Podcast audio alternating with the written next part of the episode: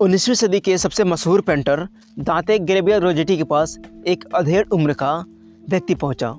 उसके पास कुछ स्केच और ड्राइंग्स थी, जो वो रोजेटी को दिखा करके उनकी राय जानना चाहता था। वो ड्राइंग अच्छी है या कम से कम उसे देख करके कलाकार में कुछ टैलेंट जान पड़ता है। रोजेटी बहुत ध्यान से ड्राइंग को देखें और जल्दी समझ गए कि उस ड्राइंग में कुछ नहीं है। इसे बनाने लग पास कोई आर्टिस्टिक टैलेंट नहीं है। लेकिन साथ में वह व्यक्ति को भी दुखी नहीं करना चाहते थे, लेकिन साथ में वो झूठ भी नहीं बोल सकते थे।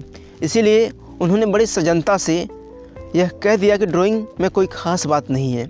उनकी बात सुनकर व्यक्ति कुछ निराश हुआ। लेकिन शायद वह पहले से ही ऐसी उम्मीद कर रहा था।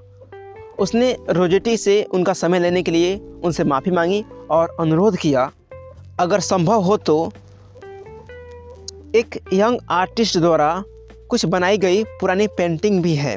इसे देख ले। रोजेटी तुरंत तैयार हो गए और पेंटिंग को देखने लगे। उन्होंने अपनी खुशी ज़ाहिर करते हुए कहा, अरे वाह, यह पेंटिंग तो बड़ी अच्छी है। इस नौजवान में बहुत टैलेंट है।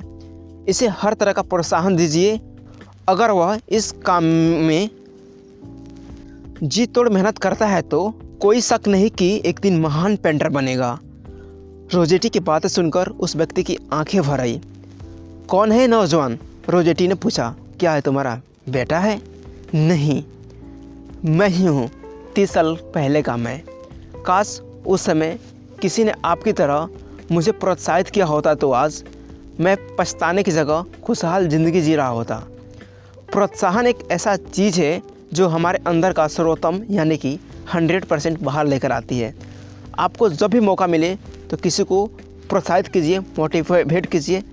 Thank you chess